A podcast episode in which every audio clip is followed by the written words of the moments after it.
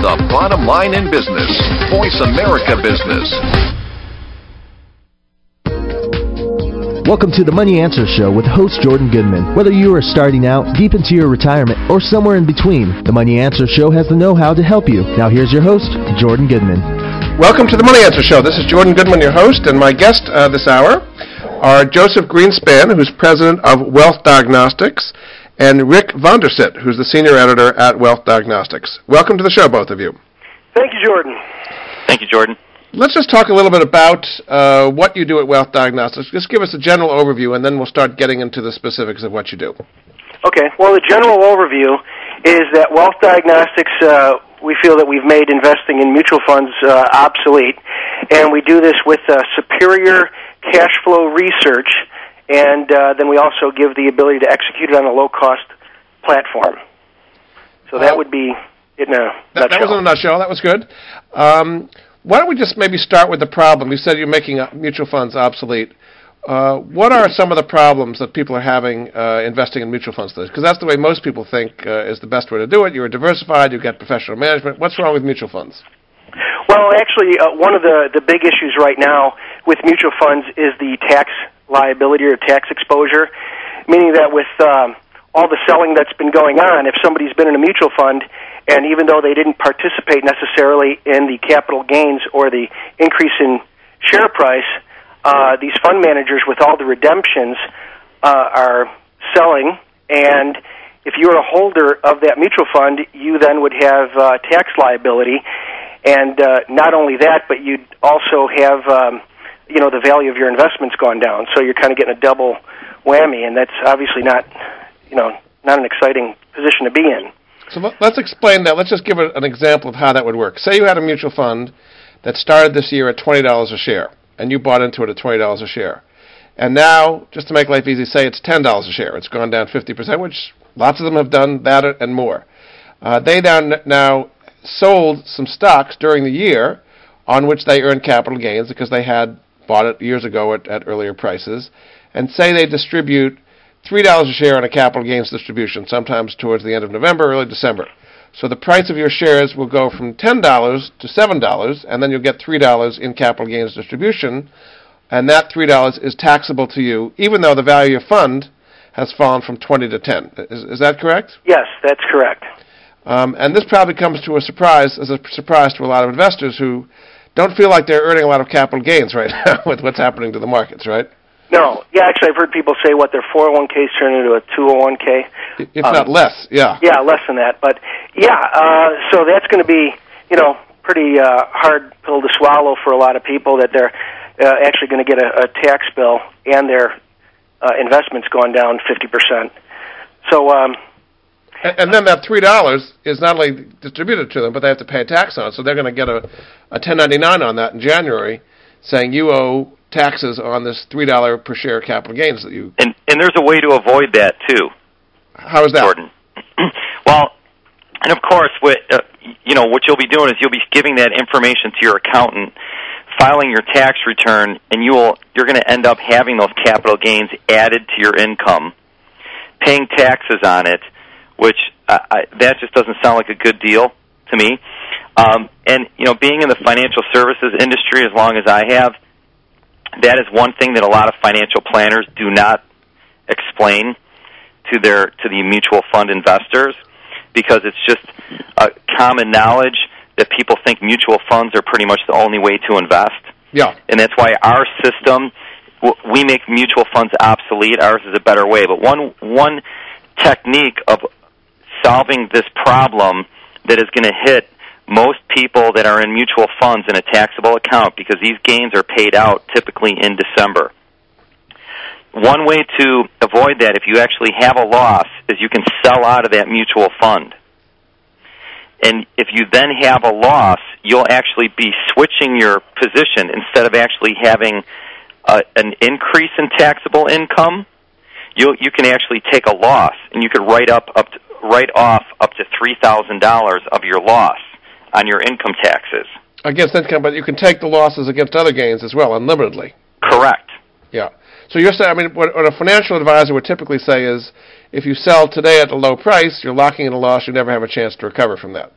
Well, they want you to buy and hold. They want you to stick through it and ride through it. And the, the thing is, our system actually avoids. This is a major pitfall of mutual funds, and our system avoids this pitfall of actually having incurring a taxable event while your fund has lost money. In our system, if your account is down and you actually have lost money, um, you're not going to have a taxes to pay, income taxes. It doesn't make sense. So we completely we avoid this uh, this major pitfall in mutual funds, and it's going to be an ugly one this year because we're in a recession. People are losing their jobs. The last thing you want is they have to pay income taxes on your investment that has lost money. It's like a phantom income t- to some extent. Correct. It's going to catch people by surprise because they will not be aware of it. They'll get the statements in the mail. They probably won't really look at them, and they'll give it to their accountant. And a lot of them are going to pay income taxes and, and probably not even not even be aware of it. And Okay. the, the mutual fund in- industry just doesn't like to talk about it. So that's what you call the tax trap. The other thing you talk about mutual funds is the high fees strangling returns. Uh, tell me how that works and, and why that fees are so high at a time when things are declining so much. Do you want me to take that, Joe? Yeah, go ahead, Rick. Well, typically in a mutual fund, you'll have management fees. So those are the fees that the, the money manager gets. It's definitely they earn the fees. That's fine. There's no problem earning the fees. Um, those fees can range anywhere from, let's say, on the super low end, a half a percent up to two percent. One thing that you don't see are the trading costs in those funds. When they're buying and selling securities, they incur trading costs. That's not part of the management fee or and also not part of the sales charges. So you can have your typical mutual fund could have anywhere from one and a half percent to three and a half percent. It doesn't sound like that much to the average person. What's the difference between 1 and 3%? Doesn't sound like very much. Well, it does. It adds up to be a huge amount of money. Um, Joe, do you? I don't know if you have the statistics. It's it adds up to be hundreds of thousands of dollars. Let's say if you were to earn one and a half percent more, and Joe, we figured out what was it? What were the numbers on a hundred thousand dollar investment? Actually, we used uh, on a hundred thousand dollar investment over a twenty five year period. You know, difference in a couple percent can actually equate to on a hundred thousand uh, uh, around a one point five million dollars. I think was That's the amount of the fees would end up to be 1.5 million? dollars? no. Oh, you know what? Actually, what we did is we had an example of the average return on mutual funds, and then uh, a couple percent higher than the uh, S and P 500. Uh-huh. So, um, and that's where you know the few percentage over time equates to a substantial amount of money. So So even though it sounds like a small amount, 1 to 3%, it, it does add up. over it could time. actually add up. It, it could actually eat up about you know it's eaten into twenty five percent or more of your returns with the uh, management and trading costs. Okay. The next thing you talk about are kickbacks. What, what kind of kickbacks are mutual funds taking, and how does that hurt investors?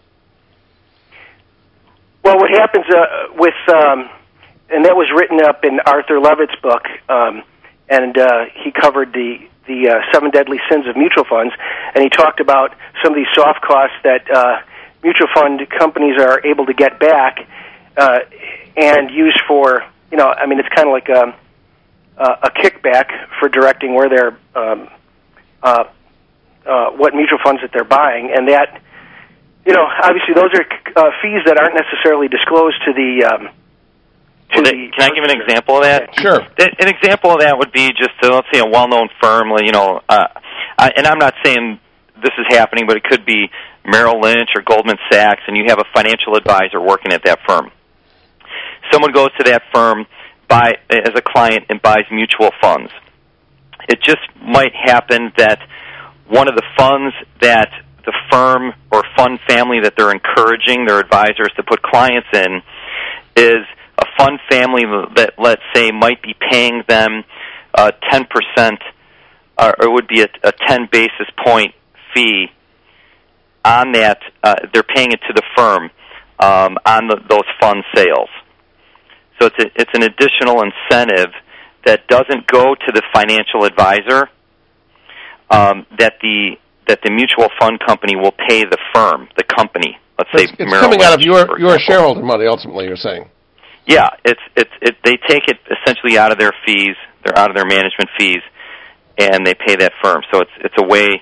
Uh, you know, if you go to if there's certain um, certain um, organizations, whether it be Merrill Lynch or Goldman Sachs or um, AG Edwards, and they typically have mutual fund families that they favor, and that typically comes from the top, the top down, and those are mutual fund investments that they encourage their financial planners to use.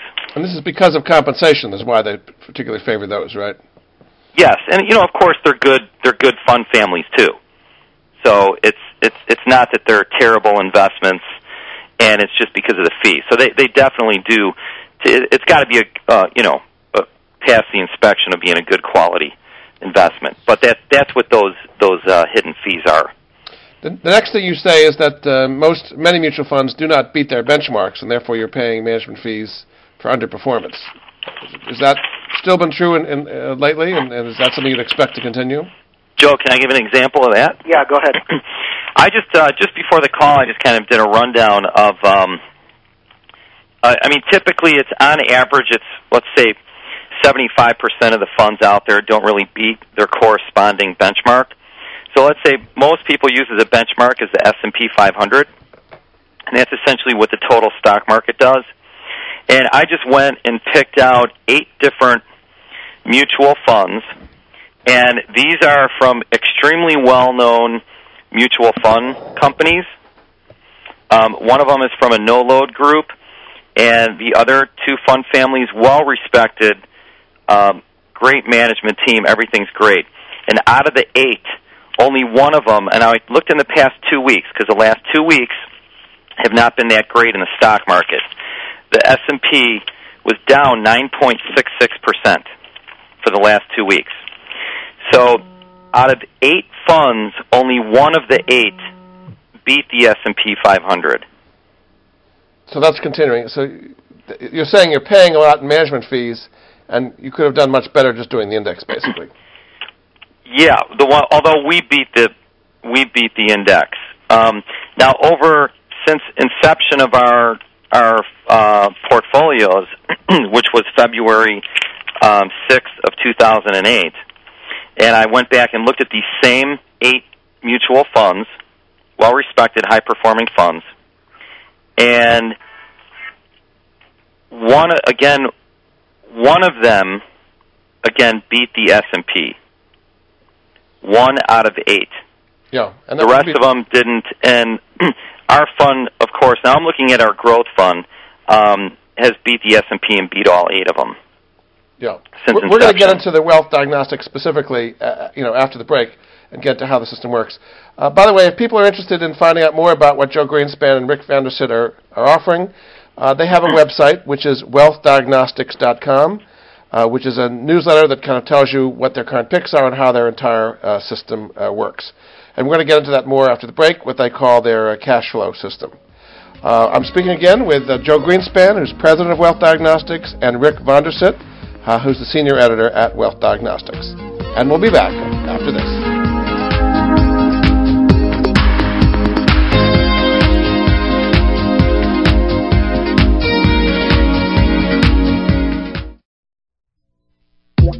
Internet's only all business and financial radio network, Voice America Business.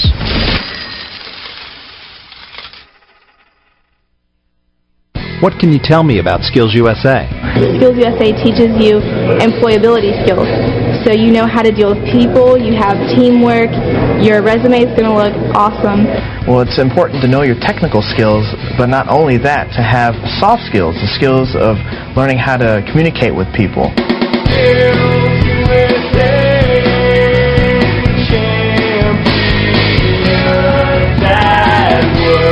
On the web at skillsusa.org. Why is Pepsi cooler than Coke? Why are iPods so popular? In 2005, how can you launch a successful brand? Want to know? Learn about the fascinating and intriguing world of graphic design and branding on Design Matters with Debbie Millman.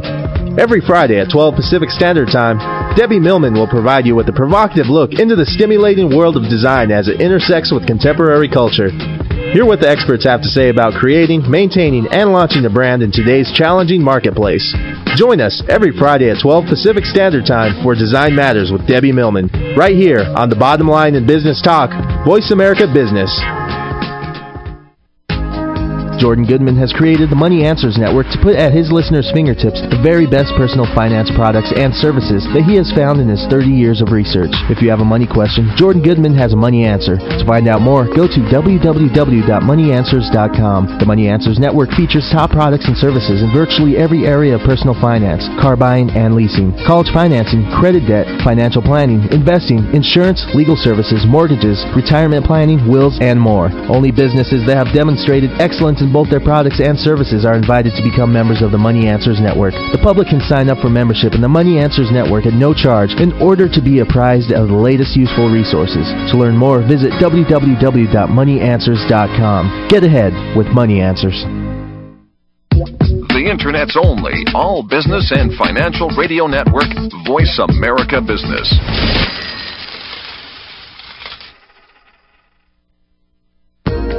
You've been listening to the Money Answer Show with Jordan Goodman. If you have a question for Jordan or his guest, please call us now at 866-472-5790.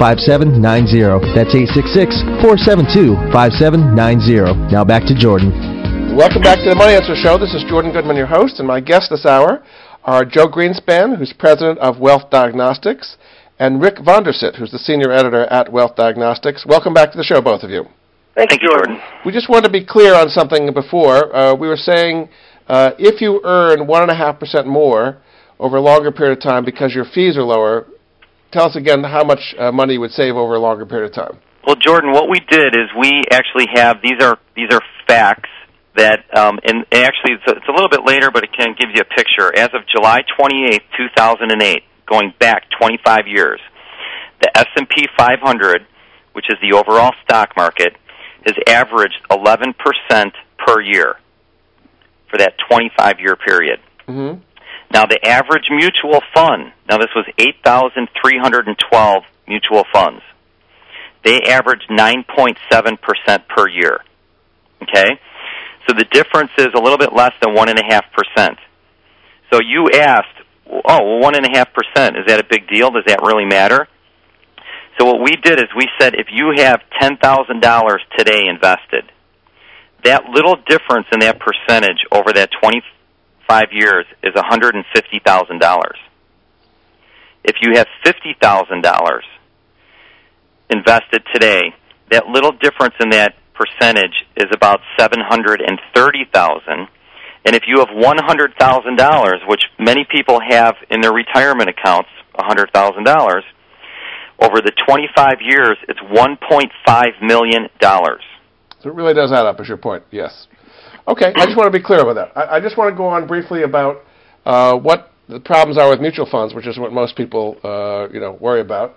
Um, you say that uh, past returns uh, are used to mislead uh, in getting into, you know, future returns. How how is, do mutual funds do that?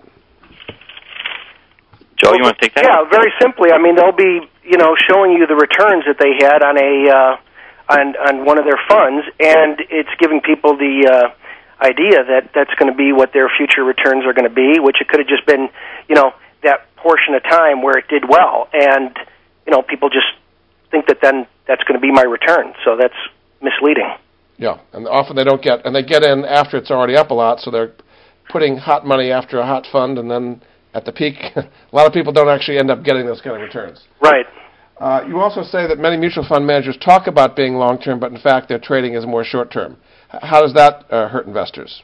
Yeah, I think that we've seen it. Uh, well, if it's a um, uh, a taxable account, obviously that's uh, increasing their capital gains exposure, uh, which we say averages at least 2.3 a year, 2.3 percent a year on somebody's um, returns, and um, so they're not necessarily using a buy and hold strategy, and um, you know they might look to sell to lock in some returns so they can make things look good uh, for Okay. short term. And then Well, they're, they're turning over the securities. They're uh, an an average fund, and you can see in the prospectus, which most people don't read of the fund, it'll tell you what percentage of the fund is turned over, which means they would say if let's say 35% of the fund is turned over, that means 35% of the securities have been bought and sold within that 12 month period. And many have higher turnover ratios than 35%. yeah, I've I've seen towards the low end I've seen 25%, and on the high end I've seen as much as 100%. Yeah. On the more aggressive funds. And then finally you say that uh, bad funds kind of disappear and their performance is rolled into better funds and so if you've had a bad time it kind of somehow disappears. Is that done frequently? Yeah, actually, you know, and I could talk from personal experience on this because I, you know, I, what what ended up happening was I'd always look at my statement and I'm always wondering how come I'm just not getting the returns, you know, that I'm looking at the percentage that they're telling me my fund statement was saying I was making. And this was years ago when the maximum you could put in is $2,000 a year for retirement. So I knew exactly how much I put in. And I'm like, okay, how can they be telling I'm making 6.5% uh, uh, average return and it's less than the $2,000 I gave them? and I just I didn't understand how could that possibly be. And uh, what happened was they rolled the poor performing fund into a better performing fund, and then they're giving me the returns of the better performing fund. So you know, if you're, you if you're putting you money in on an annual basis, if you're not necessarily keeping track of what you're putting into that fund, you're not really going to know, and you're just going to look and say, okay, well, I'm doing pretty good. Well, I think people need to be watching, and pretty good isn't good enough because, as we said, a couple percent have a huge impact on somebody's uh, returns, and we're not talking about just being in a position to. Um, you know, go out to dinner when you retire. We're talking about creating a legacy and, you know, what you're going to leave behind for your kids and grandkids and education and things like that. It's a substantial difference and people need to be watching. Well, Joe, one thing and Jordan, one thing about our system is that you can actually track the performance of your actual account. Yeah, So it's very it- transparent. It will give you the performance figures of your account. So you're not just getting a document from a company that says, "Hey, guess what? We made 10% last year." You you can see what your account is doing. Yeah. Okay, so we've we've now explained why you don't think mutual funds are such a good idea and all the pitfalls that people don't often see. Uh, now let's get into the way you analyze stocks, because you're saying that Wall Street, uh, which concentrates on earnings per share, is kind of missing the boat, and you like in, in uh, as an op- alternative what you call operational cash flow per share. Uh, maybe Joe, you can take a look at that briefly. and I'll explain the difference between those two and how your system catches errors and finds opportunities that Wall Street is not seeing. Yeah, we actually have an example on our website. Um, and what happens is everybody knows Wall Street chases earnings per share. You don't have to be necessarily a sophisticated investor to know that's what they talk about. And uh, we have found that a better indicator of a company's health would be the cash flow. And an example, uh, our research provider, uh, Stock Diagnostics, did a postmortem on Enron and knew that that company was having problems at $58 a share. And, you know, it was a strong buy, and all those mutual fund managers and uh, pension fund managers and individuals um, obviously lost all their money. So our system is able to pick that type of stuff up because uh, cash flow precedes earnings. Okay, so maybe explain that a little bit more as to how cash flow proceeds, earnings because I mean, all these highly paid analysts and everybody on Wall Street and CNBC are all watching these earnings per share numbers. How can the entire financial community be fooled and be wrong and be misleading everybody? It just seems almost impossible. Let let me point that out, Joe. Okay.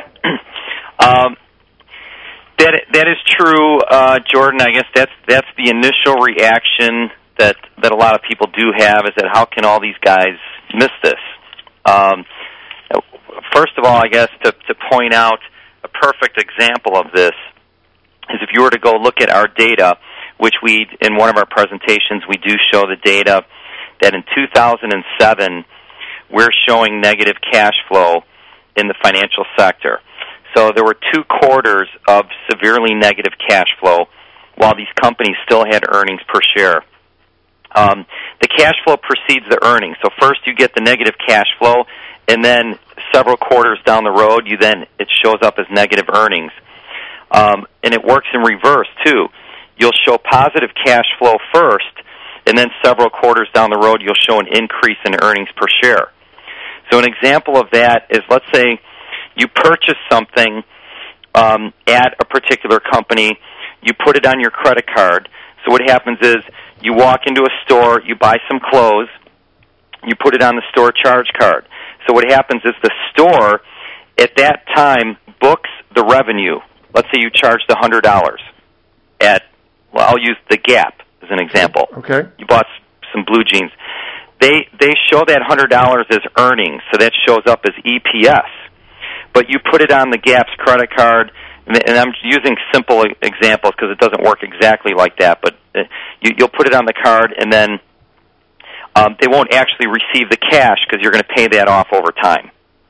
So where companies run into trouble is, let's say, if you end up filing bankruptcy and you never pay off that credit card, they they they counted the revenue, yet they didn't actually collect the money from you. And this is um, something that happened with Sears a few years ago, where Sears credit card division was losing money and they ended up selling it off. Um, that was one of the problems they had. Um, so that that's where the um, you know the the, the cash flow uh, does precede earnings. You want to look at how much cash is actually coming in. Are these calculations people can do on their own for the operational cash flow per share? Well, we the, the research that we use, and we're uh, founding investors in this firm from about eight years ago, um, called Stock Diagnostics, and StockDiagnostics.com um, has a, a retail version. You can go in there and just look at individual stocks. There's an advanced version that we use um, that's not available to the public, but it's um, it, it, the system analyzes roughly 10,000 individual stocks, and it looks at 1,801 data points on the financial statement. So there's a lot of number crunching going on within this system, and then we just get the data. So it's very easy for us to get all of that data. Um, I heard of, of a company that actually had 100 financial analysts crunching numbers for them, in, based in India, that were calculating, coming up with all this information for a fund manager to manage the fund. So you can see how much you could actually spend by people crunching the numbers.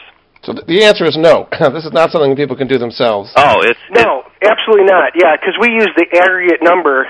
The, the software is able to uh, uh, compare the aggregate historical metrics, and uh, there's over 1,801 data points.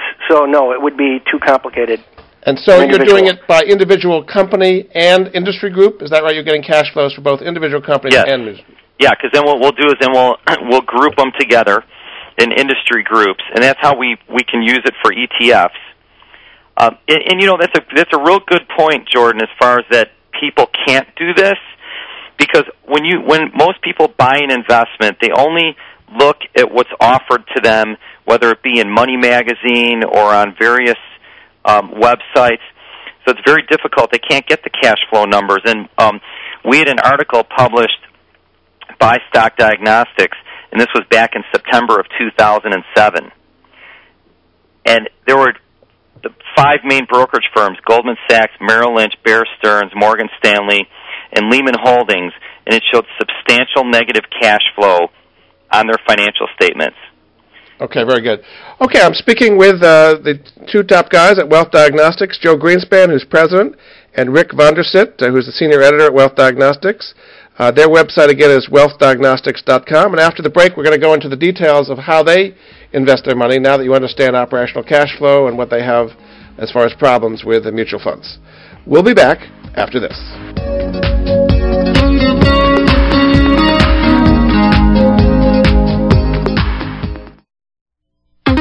Bottom line in business. Voice America Business. Tune in every Tuesday at 8 a.m. Pacific Time for The Growth Strategist with Eldonna Ambler. On the show, Eldonna and some of today's top business professionals will discuss some of today's most pressing business issues that hold you, the business owner, back. Eldonna will also give you 21 ways to grow with her list of growth strategies. Grow smart, grow profit, and grow your business with Eldonna Ambler and the Growth Strategist every Tuesday at 8 a.m. Pacific Time, right here on the Bottom Line in Business Talk, Voice America Business. Jordan Goodman has created the Money Answers Network to put at his listeners' fingertips the very best personal finance products and services that he has found in his 30 years of research. If you have a money question, Jordan Goodman has a money answer. To find out more, go to www.moneyanswers.com. The Money Answers Network features top products and services in virtually every area of personal finance, car buying and leasing, college financing, credit debt, financial planning, investing, insurance, legal services, mortgages, retirement planning, wills, and more. Only businesses that have demonstrated excellence in both their products and services are invited to become members of the Money Answers Network. The public can sign up for membership in the Money Answers Network at no charge in order to be apprised of the latest useful resources. To learn more, visit www.moneyanswers.com. Get ahead with Money Answers. America is facing a skilled workforce shortage. Skills USA can help. What is Skills USA? Skills USA is life changing. Skills USA is awesome. Skills USA is one of the biggest opportunities life can give you. Skills USA is amazing. Skills USA is motivating. Skills USA specifically prepares you for the workforce. Skills USA empowers students to connect with a network of people, starting with their classmates, to their advisors, to other people in their states. Skills USA allows students to connect with business and industry, to manage their education, and to really get a feel of the real world. I'm doing something now that's going to be applicable in the real world, and those skills are going to be useful today in school and in five years when I'm working and for the rest of my life.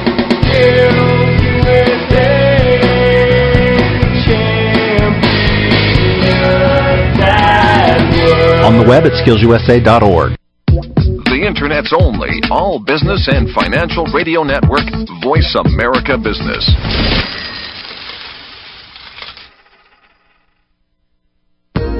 You've been listening to the Money Answer Show with Jordan Goodman. If you have a question for Jordan or his guest, please call us now at 866-472-5790. That's 866-472-5790. Now back to Jordan. Welcome back to the Money Answer Show. This is Jordan Goodman, your host, and my guest this hour are Joseph Greenspan, who's the president of Wealth Diagnostics, and Rick Von Der Sitt, who's the senior editor at Wealth Diagnostics. Welcome back to the show, both of you. Thank you, Jordan. We now want to get into your system and how it works. We've described so far about the problems you see with mutual funds. We've described about uh, operational cash flow per share and how that's a better way of evaluating companies and industries uh, than traditional earnings per share.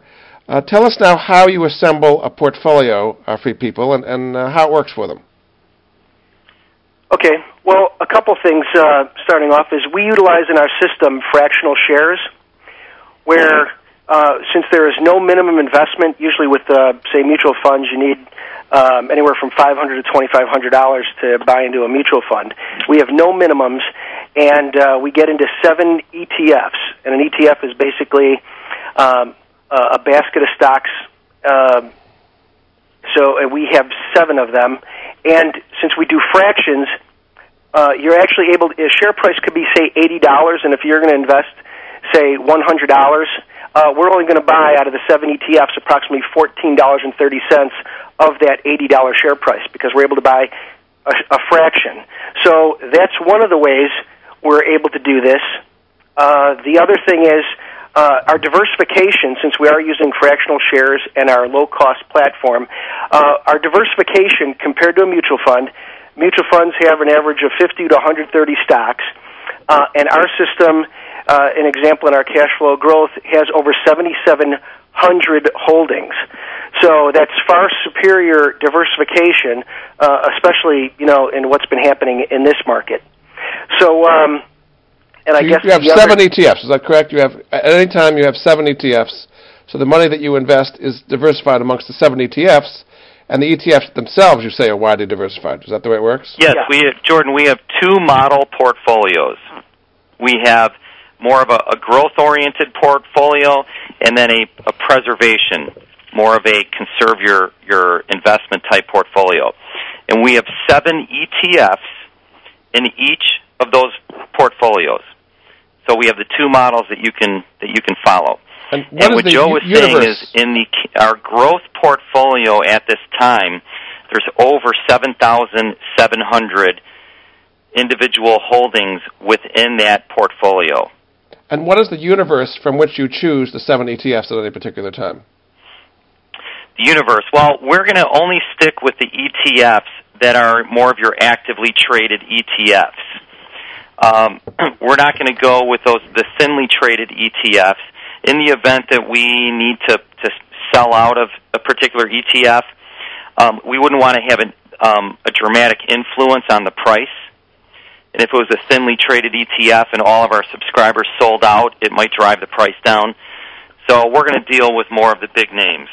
And roughly, what is that universe? How many ETFs are you potentially going to be able to go into? Uh, there's potentially, you know, I'd say there's maybe about 75. And with the different ETFs that are out there, uh, you know, there could be five different ETFs that would be considered consumer staple type securities. Mm-hmm. And so, it, it, it, if we're going to go into that, what we'll do is we'll go with a, if iShares has one and their cost is higher than, let's say, Vanguard, and it's going to essentially the the returns are the, the funds are going to mirror themselves. We're going to go with the lower cost ETF. And do you also do short ETFs that can go short the market? Yes, we do. Sometimes we do these short ETFs. Right now, in our preservation, one of the seven is an S and P short ETF. The symbol for that is SH. And just due to the volatility that's happening in this market, as an example, in the past two weeks, the S&P 500, the stock market, was down 9.66 percent, and our preservation folio was up 0.83 percent. So we essentially beat the market by 10 percent in a two-week period. Yeah. Now, also describe uh, the folio FN system and how people can have a very small amount of money so incredibly widely diversified and how that works. Well, the the cost actually to when you buy a model, you go and log into our website and you purchase a model portfolio. You can fund your account if you'd like for as little as a hundred dollars. That hundred dollars would be split up amongst those seven ETFs. So essentially, out of the hundred dollars, fourteen dollars and thirty cents goes into each ETF, and we're able to buy fractional shares. There's very, I, I have not come across any other system out there. I've searched high and low and searched through the internet, and there's nothing out there that does this. Now, the cost is seven dollars per month. So essentially, it's a dollar per trade. Any trades you do over seven dollars is also a dollar. So you, if let's say you wanted a dollar cost average, you could put a hundred dollars a month, a thousand dollars a month. Even if you have a million dollars and you want to invest it, you're in seven ETFs over 7,000 holdings, you get much greater diversification than a mutual fund. Okay, and how uh, do you communicate changes in your portfolio to your subscribers when you're switching from one ETF to another? You're switching many of them. Well, that's a good question, and we always say that if if you have about five to ten minutes per month to take a look at your investments and to keep tabs on what is is going on, that's all you need. What'll happen is if we make a change to the model, you will then get an email that says a change has been made to, to the model that you're invested in. Please log into your website and do the change. Now, I've walked people through this change, and it takes about 15 seconds once you're logged into the account, and all you do is you sync up to our model because our model is already built into the website. So yeah, with our recommendations, yeah, people don't have to, you know, take our recommendations and then plug them in and then buy.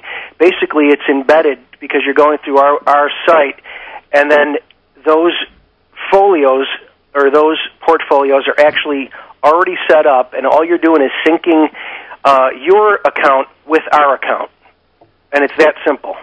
And and what has been the track record of your wealth diagnostics portfolios compared to benchmarks, the S&P 500, whatever you compare it to over various periods of time? Well, of course, the the preservation. I just said that in the past two weeks, uh, and and I use that the two weeks because it's been it's been bad for the market. Okay, down nine point six six percent. And over over longer periods of time, I mean. Well, since inception, um, I it, for our growth portfolio, I took an example of eight different mutual funds, and I think we might have talked about this a little bit before. Um, these are well-known, um, very substantial mutual fund companies, and out of eight of these mutual funds, I looked at the past two weeks. which was bad for the stock market, and our fund since inception, and we've beat uh, out of 18 different time periods, we beat them on 17 of the 18. Roughly by how much? Or just give us a res- well, on average for the two-week period, by 2.66 percent, and since inception, which is a nine-month period, by seven percent.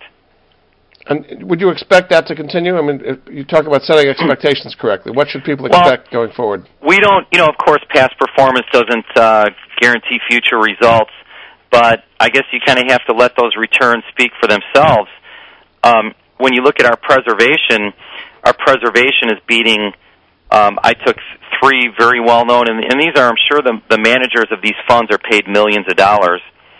Um, we're, we're we're beating the big boys, and you know, typically the smaller companies, the smaller firms, do better than the larger firms. Yeah. From what I'm seeing, you know, the the unknowns. So basically, the I would idea expect is us to continue.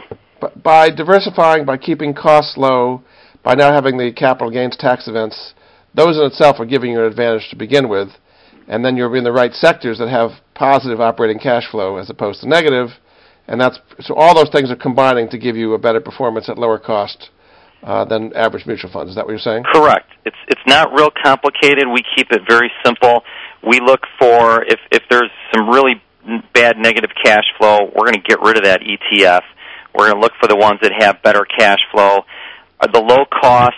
If if our cost is just one, we use the example 1.3 percent less and so we're able to do the same returns, but we have lower costs. That's $1.5 million over a 25 year period with a $100,000 investment. Yeah. So tell people now, if they want to find out more, uh, how they can find out more about your system and, and potentially sign up for it. Joe? Okay. well, one way, obviously, the um, they can go to our website, uh, wealthdiagnostics.com. Um, also, another way is uh, we have an, an agreement with a company called Financial Destination Inc. And um, you can actually go to averageamericanmillionaire.com forward slash money answers. And we actually have an, uh, an arrangement where people get a substantial discount on the system, and it's also packaged up with uh, a host of other valuable uh, financial tools and resources. What is the cost of it if they went right to wealthdiagnostics.com? Uh, One twenty nine a month. And what do they actually get for that?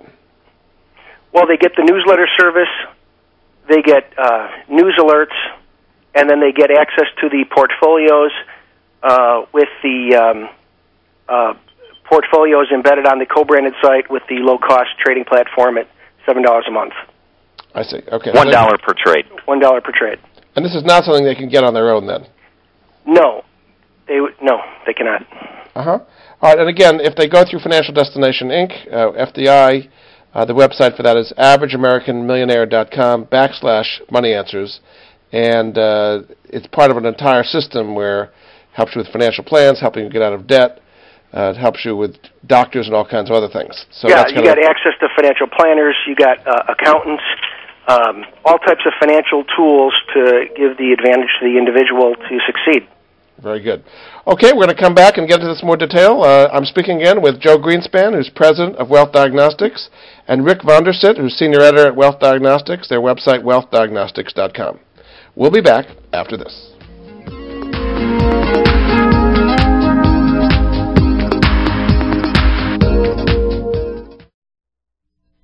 The bottom line in business.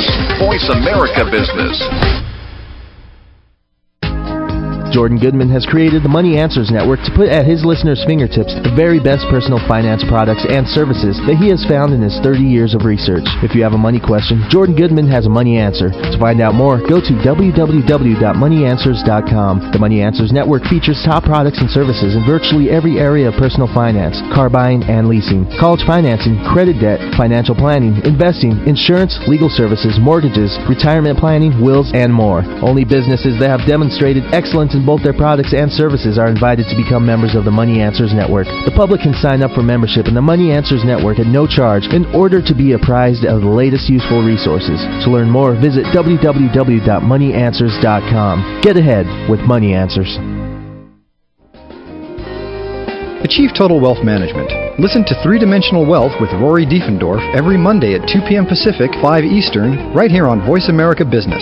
Three Dimensional Wealth is a show dedicated to teaching you a value based approach to comprehensive wealth management through practical strategies and expert advice.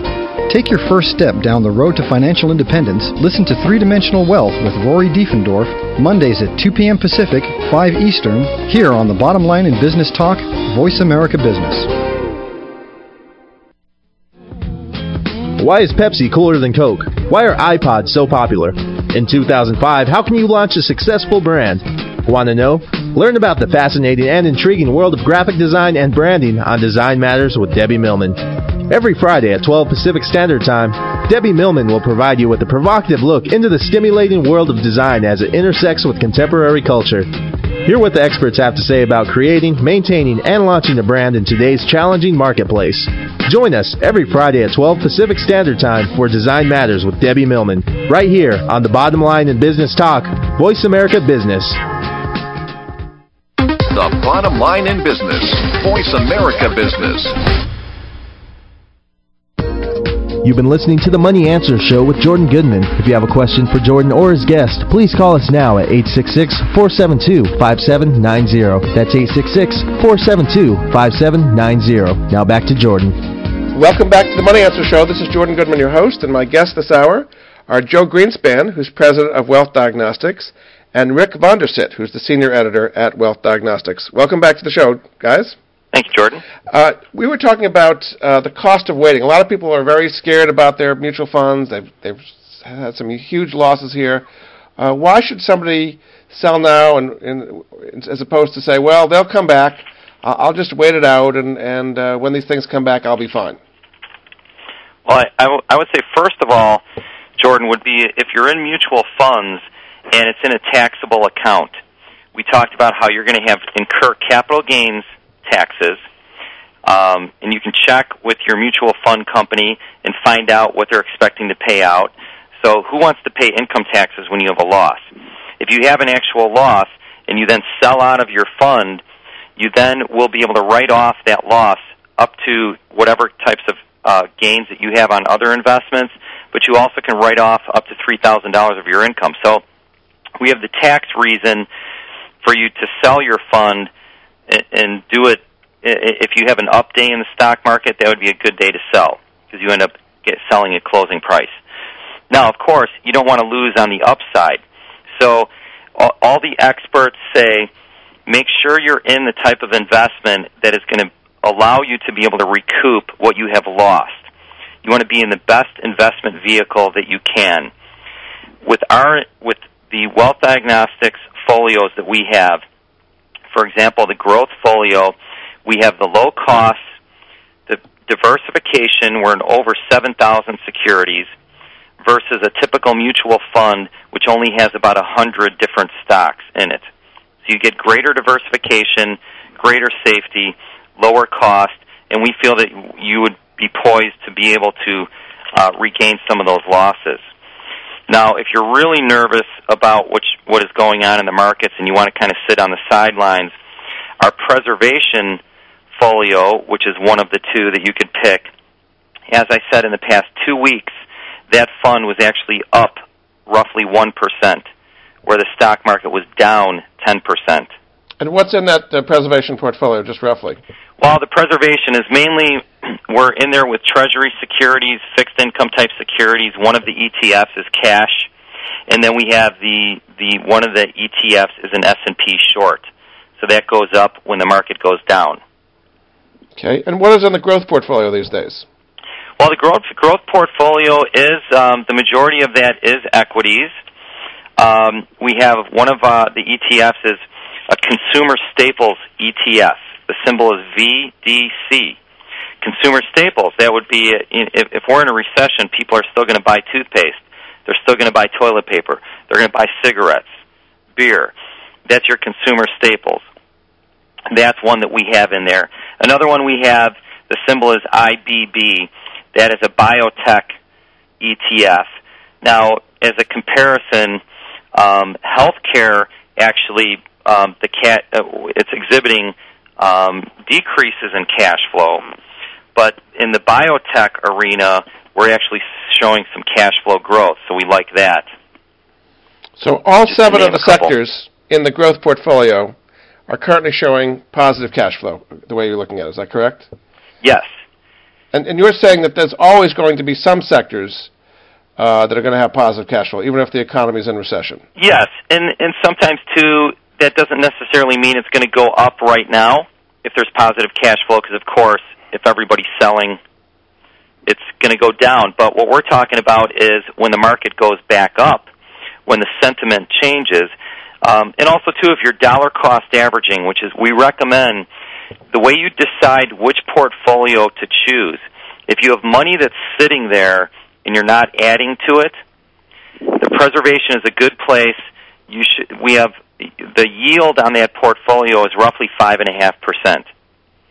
So you're getting paid to wait. If that does not go up or down, you're at the five and a half percent. The growth portfolio is a great investment if you're thinking much longer term that would be several years, five to ten years, fifteen years. And if you're adding to it, if you're dollar cost averaging, because then you're buying more shares when it goes down, and that's when you're when you're into the the growth fund, you're going to gain the most benefit. Yeah, I mean, example with our system, we actually, um, with a subscription fee, you could have multiple accounts under that one uh, subscription, as far as under the, like, say, a couple custodial accounts for kids. And you know, uh, right now, I mean, I'm dollar cost averaging in for my. I have a child that's five years old and one that's two years old, so I'm still dollar cost averaging in on our cash flow growth. You know, it's a dollar cost averaging strategy. But obviously, yeah, on the lump sum, we're saying that you know it's time to preserve your capital so you have some when the uh, market changes, and then you could get back in. Because we are thinking that the market's going to go down further, and um, you know, we want to be able to have capital to take advantage of that uh, when that happens. So we, we strongly believe people should not be waiting and just thinking things are going to get better um, because that's just going to eat, eat away at their principal that they're going to have to, to invest. What has been the reaction to Wall Street to uh, wealth diagnostics? It's kind of such a different idea from what they're used to doing. Have they been antagonistic towards it? Well, I know that it's been written up in uh, Money Magazine, Smart Money, uh, Forbes. Um, I mean, it has been written up as as far as um, Wall Street. Rick, do you? Well, you know, here here's an example. Let me give you an example of when uh, we wrote the article of the five brokerage firms. Okay, um, Goldman Sachs, Merrill Lynch, Bear Stearns, Morgan Stanley, and Lehman Holdings. Okay, and this was back in September of '07. You have to you have to imagine if you're an analyst and you are working at Bear Stearns and you are seeing substantial negative cash flow, are you going to go tell everyone that they need to sell your stock and get out of it? The the the problem with with that is that they're they can't do it. There's no way they could do it. They'd be destroying their own company. So with with the bonuses that are paid out with the the way the, the incentives that the analysts have, it's it's just obviously distorting the information that they're going to be providing to the public. So what we're offering is we're totally independent and we're just providing the research and we're telling it like it is. The the the thing is most of the investment community investment community is tied in with those incentives. So and actually, if they do want a copy of the article, they can go to our special reports on our website and uh, request it, and they can actually read it and get that information on our website. Before we close, I do want to tell people again how they can find out more about what you offer. You have a website, which is wealthdiagnostics.com. Uh, you say that your newsletter and service is $129 a month, or you can go to the Financial Destination website, which is uh, www.averageamericanmillionaire.com backslash money answers and uh, Wealth Diagnostics is offered. Actually, at that point, you call it Retirement Solutions as well. Is that correct? Right. It's offered as part of a suite of financial services, financial planning, helping you get out of credit card debt, uh, access to doctors, all kinds of other things. So you can get it as part of it at no extra charge. That way, you have to invest the money, but there's no extra fees involved if you do it as part of FDI. Well, we have about a minute to go. Why don't we just briefly sum up why what you do is going to do better for people in this kind of market than what they're used to with mutual funds? Well, clearly we have uh, better research, you know, using the uh, cash flow analytics, and uh, we, our cost structure is a, su- just significantly, breathtaking lower the, than mutual funds, and uh, it's also set up for the novice investor just getting started or the sophisticated investor, and um, you know the returns and performance speak for themselves. It's extremely easy to use, and um, we think it's going to transform the way people actually analyze stocks. Well, something real important I think we can take out of all this crisis here is that nobody cares about your money more than you do. And so it's worth it for you to take five or ten minutes a month and take a look at what your investments are doing. And if you're in a system like ours, you're involved a little bit with what you're doing, and eh, versus just leaving it up to somebody else and ignoring your money. You cannot ignore your money anymore, and this is this crisis is a perfect uh, example as to why you can't be doing that. Very good. Well, thank you so much. Uh, my guests this hour have been Joe Greenspan, who's president of Wealth Diagnostics, and Rick Von Der Sitt, who's the senior editor at Wealth Diagnostics. Again, you can find out more about them at wealthdiagnostics.com or go to the financial destination website at averageamericanmillionaire.com backslash money answers. I'm your host, Jordan Goodman, and I'll be back next week. Thanks for joining us.